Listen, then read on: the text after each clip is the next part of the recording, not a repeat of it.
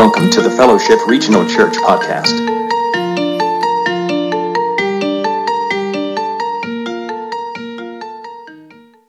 He watched the five men go by, four able bodied men, each one on the corner of a gurney. The fifth man lay paralyzed. He had seen these same men before. They would oftentimes take him to the city gates or to a busy street, and they would drop him off so that he could collect alms all day. But not this time. This time, Matthew overheard them talking. We're not taking you to the city gates today, they said. We're taking you somewhere else. We're taking you to meet somebody else. And the way they kept saying it over and over it's a rabbi, it's a teacher, it's a, it's a doctor. He, has some miraculous ability. The tax collector watched as these four men struggled with determination to carry their friend to get him into the presence of Jesus for just a moment. Matthew reflects on his own life. Do I have four friends that would pick me up and carry me anywhere? If I paid them. But if I were broke, could I find four friends to carry me into the presence of a spiritual leader? Not a chance. This is quite a fall from grace for Matthew, the tax collector. You see, Matthew means Levi, as in Levite, as in the tribe from which God will pull the, the priestly line of Aaron out of. And now he's a tax collector. How in the world did he end up here? We don't know. But how do we end up in the places where we end up, in those dark corners of the world? How did we get there? It wasn't a conscious decision when we ran our, our lives off course, was it? We didn't think to ourselves, you know what sounds like fun? Wrap my life around a telephone pole.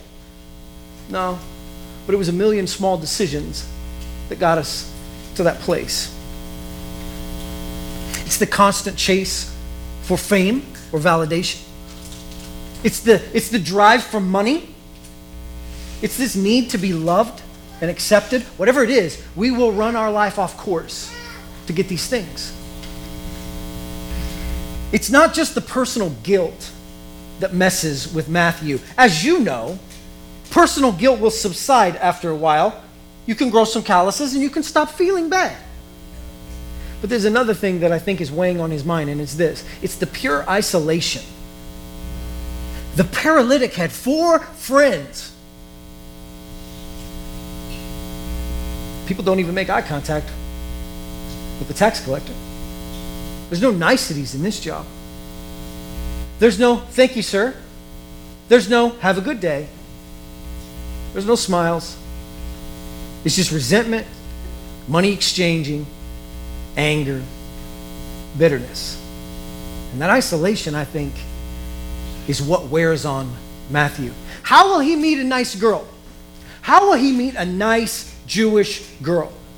Soon as her dad takes one look at him, he will know that he is a tax collector, which means he's worse than a Gentile tax collector. He's a Jew gouging his own people.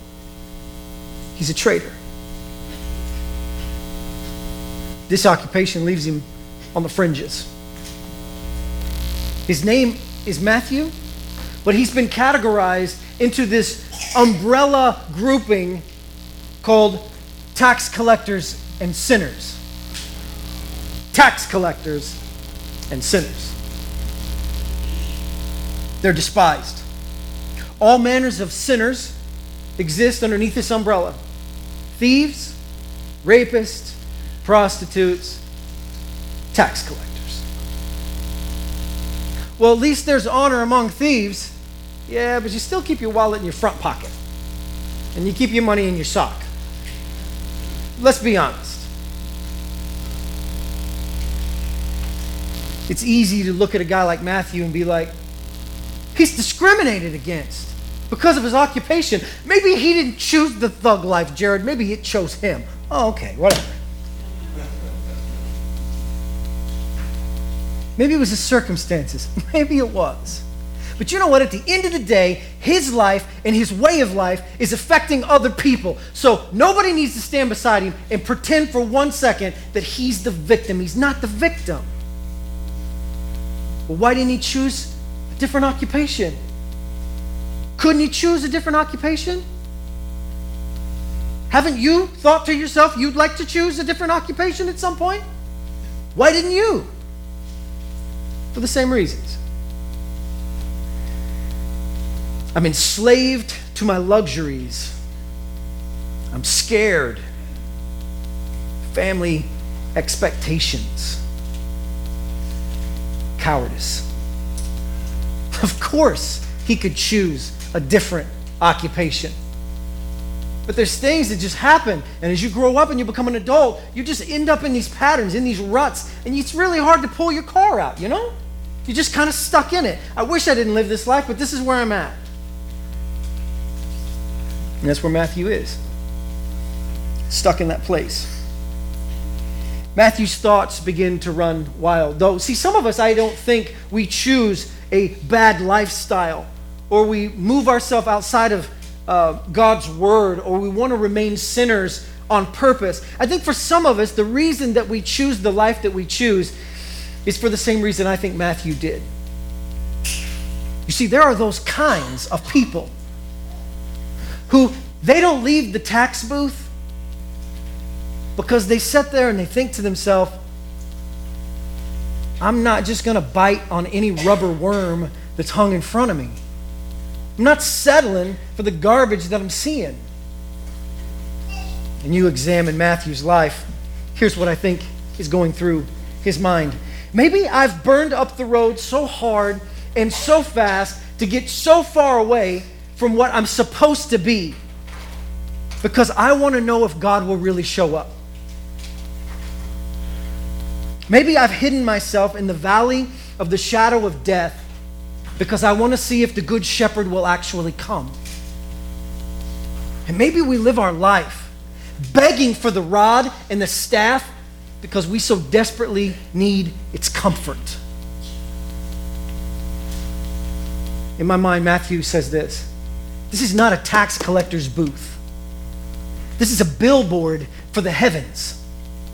This is my invitation to God so that he will show up into my life. This is me jamming wrenches into the system, hoping somebody will come to the basement and try to fix this mess.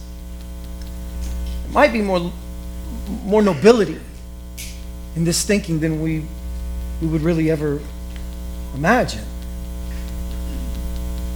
Fact that maybe sometimes we set up these lives and we push so hard to go one direction because we just want to see if he'll show up.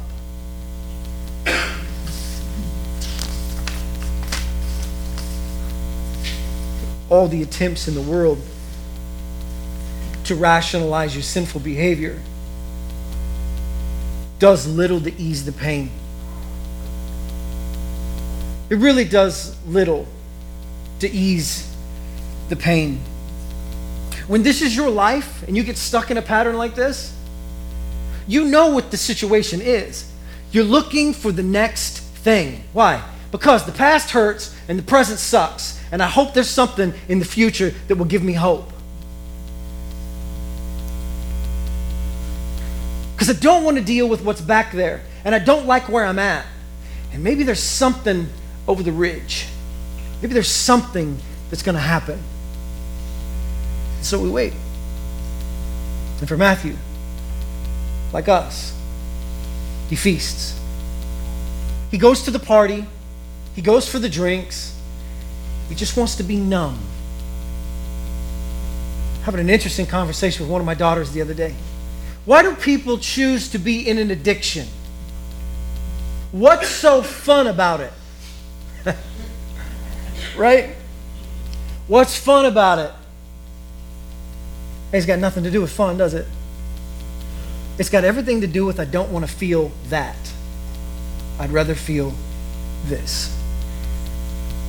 Oh, it's not fun. It's just I don't want to feel that. So we choose this. I think that's Matthew. Setting at his tax collector's booth, which is a prayer of salvation. Here I am trying to throw enough contrast into the, into the heavens so that God will come down here and be like, yo, what is your problem? I just want to know if he'll show up. If you've got little ones, if you've got young ones, if you've got children that have wandered off the path, I want you to consider that this is part of it. They're reaching out. Are you with me? That if you've got a prodigal and they're living like this, that they're looking. And it might not look like they're looking, but they're looking. They're extending a hand, they're writing a sign, and they're floating something into the heavens just to let the world know, like, I just want saved.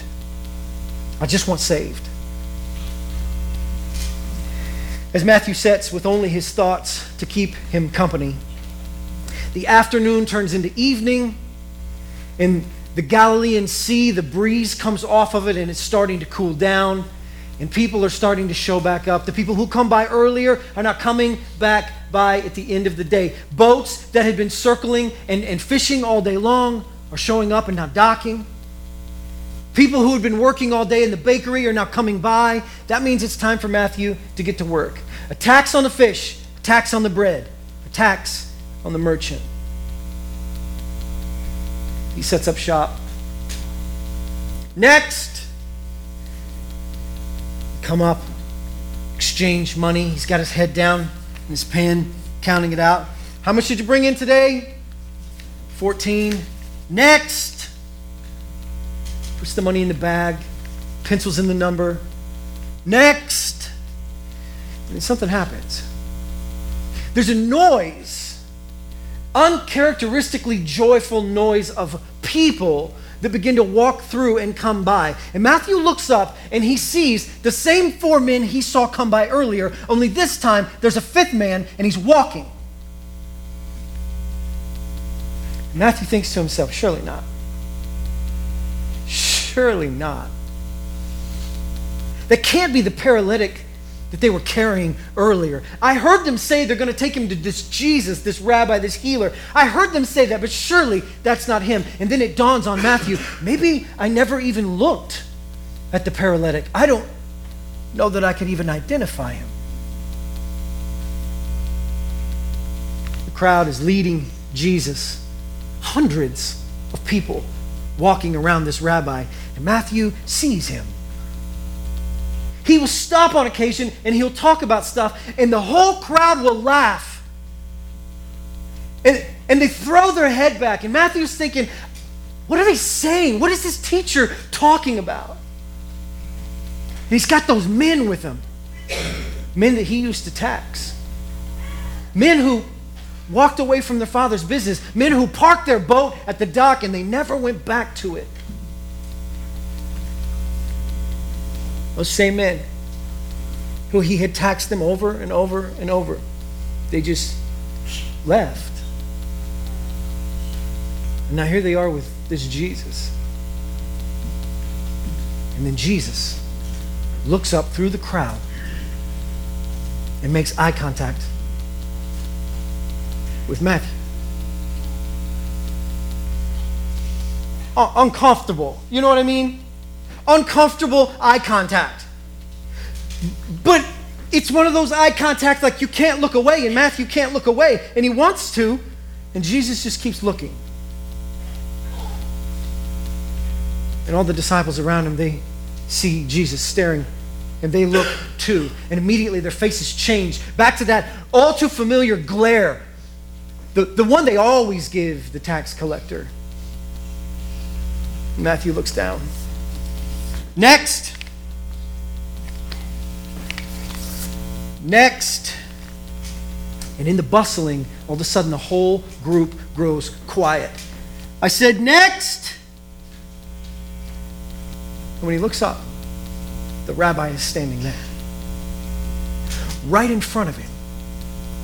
Now, it wasn't a look of judgment, it wasn't a look of condemnation, it was just a look and it must have been an impactful moment because later on, Matthew will write in his own gospel that as Jesus left there, he came upon a man named Matthew sitting at a tax collector's booth. And that must have been important because Matthew writes, he saw a man. He didn't write, and Jesus saw a tax collector. He saw a man. There's something pretty powerful about that. Just that one little phrase.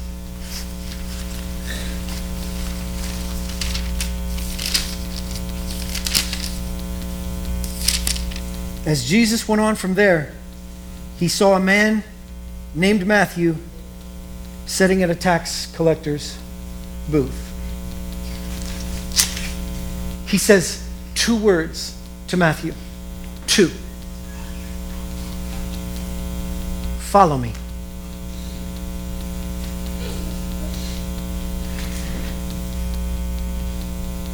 The Galileans were not backwood rednecks like they're oftentimes presented. It's not like they're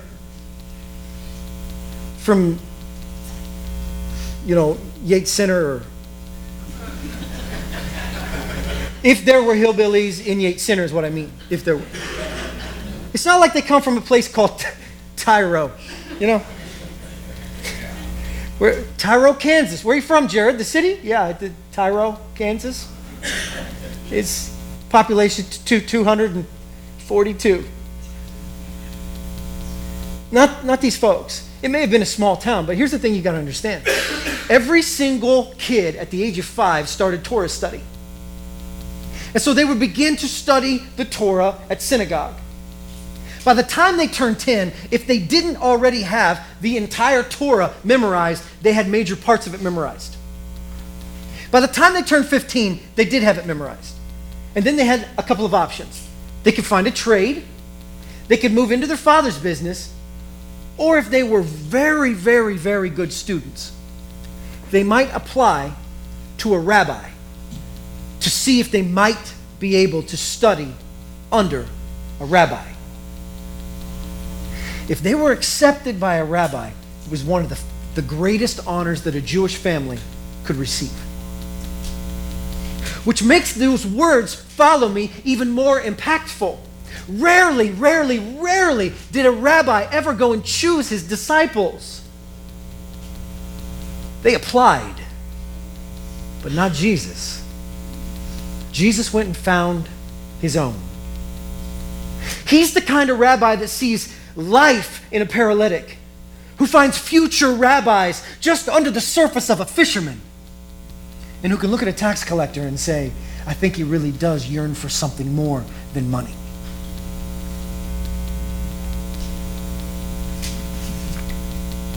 Matthew drapes the big cloth around his kiosk that's right beside the sunglass hut, in between where you can buy those microwavable bean bags to put on your head. He pulls the curtain around it and he walks away.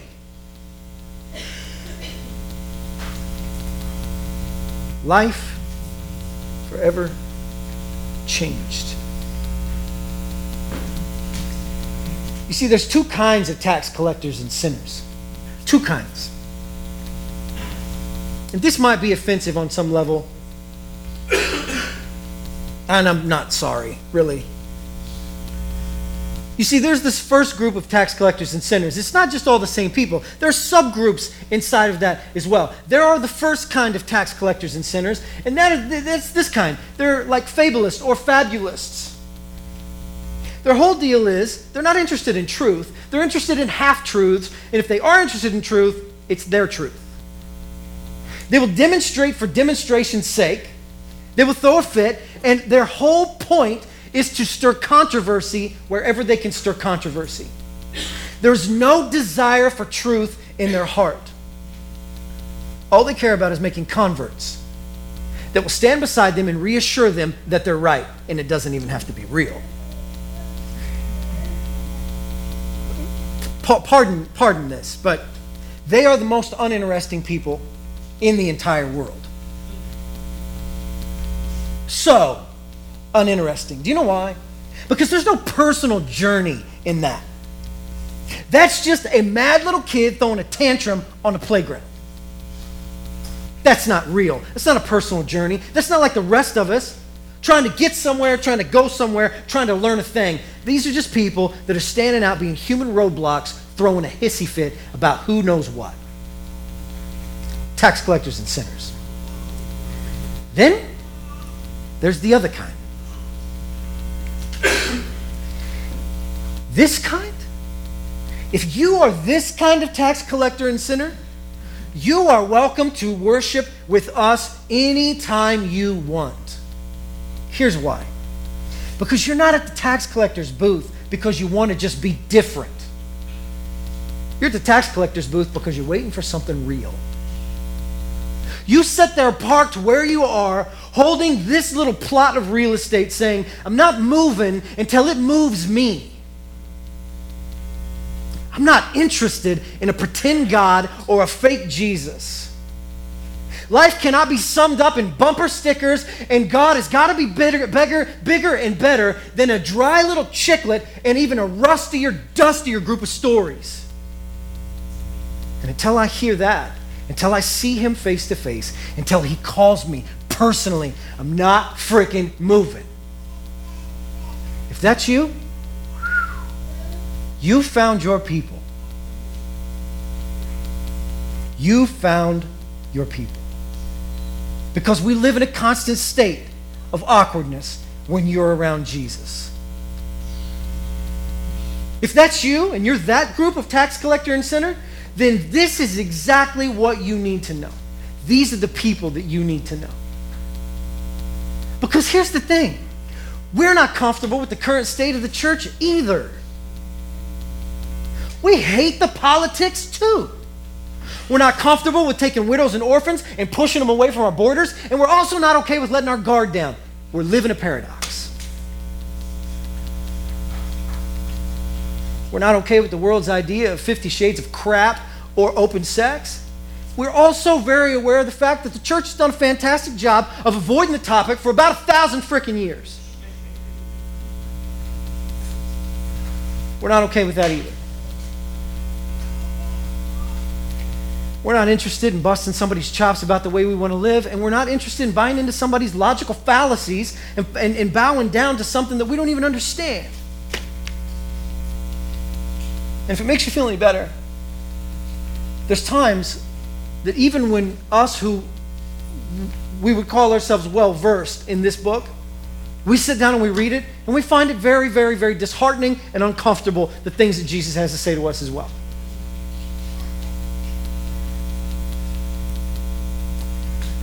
But if you're looking for truth, this is who you're looking for. If you're on a personal mission for truth, then he is what you're looking for. If you're in a place to where finally, like, okay, this might move me forward, I, would like to be a part of this. Good. Because here's the deal we don't all think the same. We don't live the same, we don't act the same, and we don't talk the same. Here's the deal, though. What we've figured out on this journey called life, the only recipe, the weirdest recipe in the world that has given us a little bit of peace and a little bit of joy is the fact that when all of us gather in this place and consume the words of this book, somehow we get like a little glimpse of hope, a little glimpse of joy, and we find a whole lot of peace. That's the weird recipe of it. Other than that, we don't really know what we're doing. If you're okay with that, you're welcome here anytime.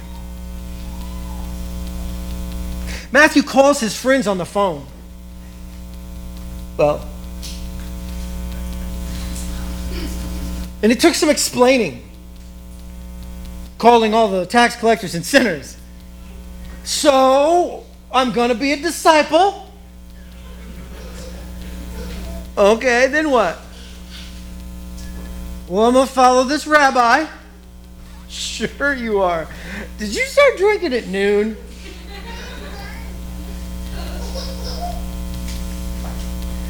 Puts together a feast and he invites him. I mean, listen, it sounds like a joke. So, tax collectors, sinners, and a rabbi all sit down to eat dinner. But there are those in Galilee who do not think that's funny at all. They're the moral police, the Pharisees. The Pharisees stand outside across the street, glaring into the door, watching this conundrum, this sinful act. You call yourself a rabbi and you sit down with these kind of people. What in the world is wrong with you? You twist off. But, but, but they're not really big enough or brave enough to ask Jesus himself. Matthew writes, they asked his disciples, Why does your rabbi eat with sinners and tax collectors? Nobody really has an answer. Matthew didn't answer it. I mean, he's brand new. Here's what else is interesting all his time, all his time as a tax collector, he never mentions having an altercation with, with the Pharisees. And then as soon as he becomes a rabbi and his relationship with God gets better, who shows up to, dis, to, to discredit every single thing they're doing? The church. Of course it's the church. It's always the church. Only army that'll stab its wounded. The church.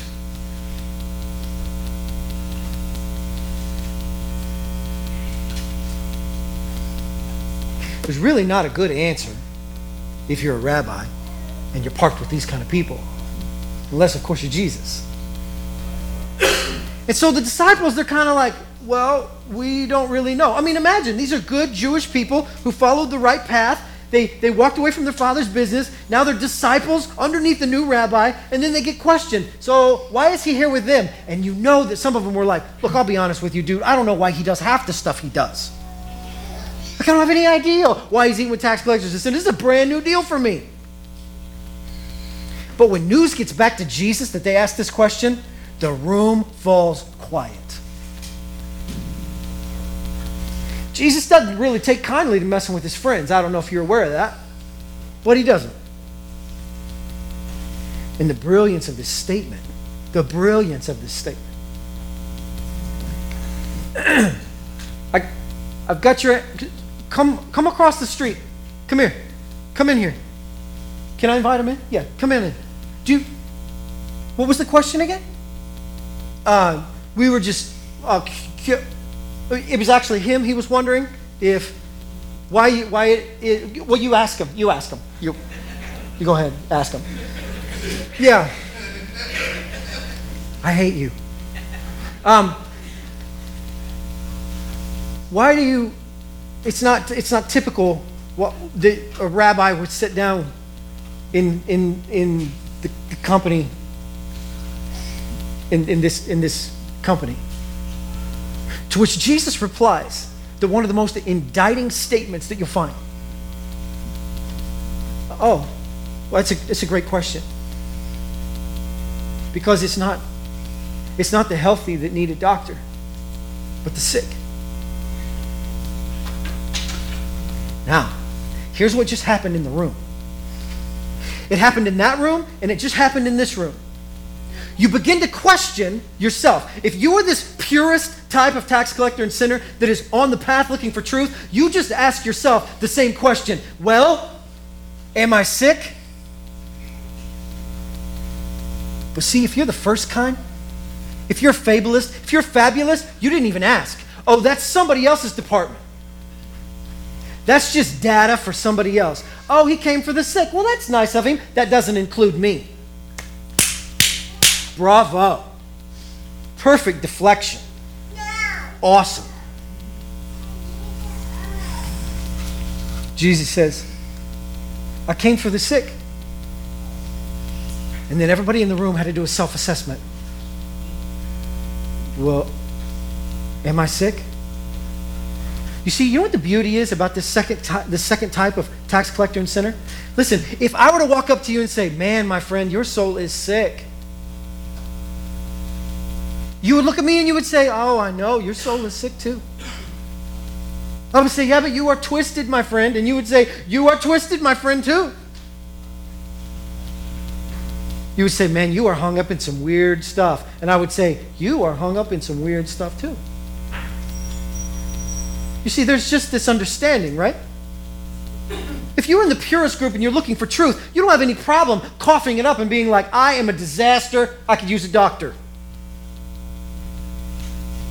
But if you're the other kind, that's too imposing. There's too much pride in the way. You can't just say, I'm sick and I need a doctor. You got to say, He's sick, he needs a doctor.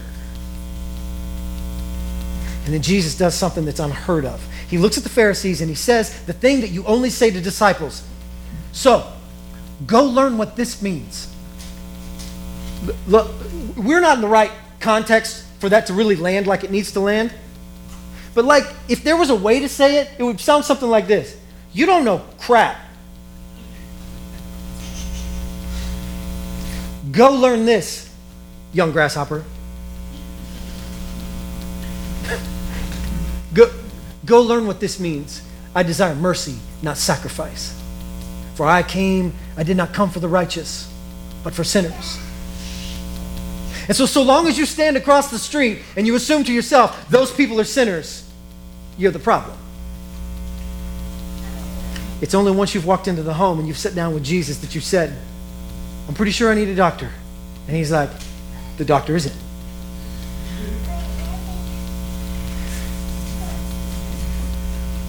See, if you're looking for peace, then you've come to the right place. If your lifestyle is you're just trying to throw contrast and jam wrenches into the gears so that you can get his attention, he will show up. He will show up. You keep messing with him and you keep coming to church, and I promise you, Jesus is going to rearrange your furniture. I promise you that. He's going to show up in your life and he's going to start switching some things around. He always does.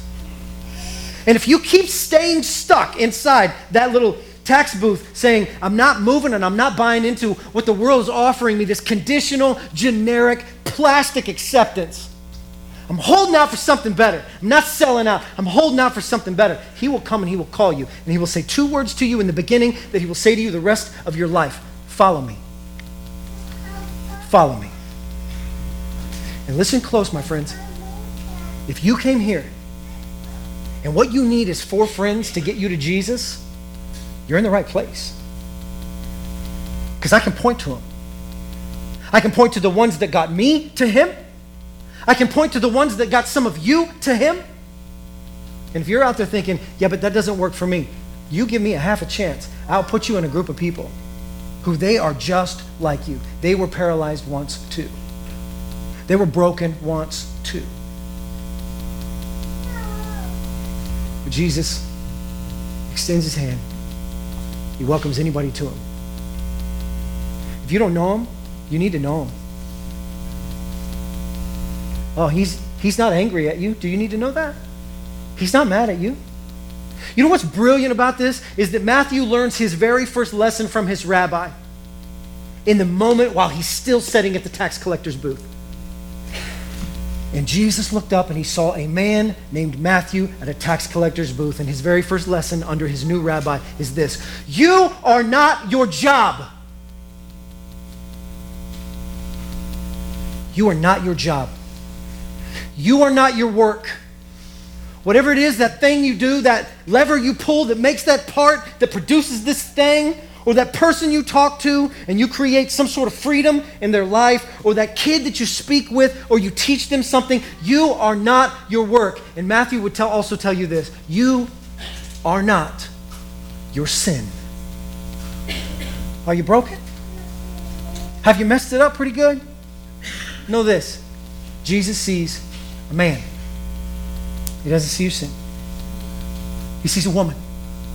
He doesn't see your past mistakes.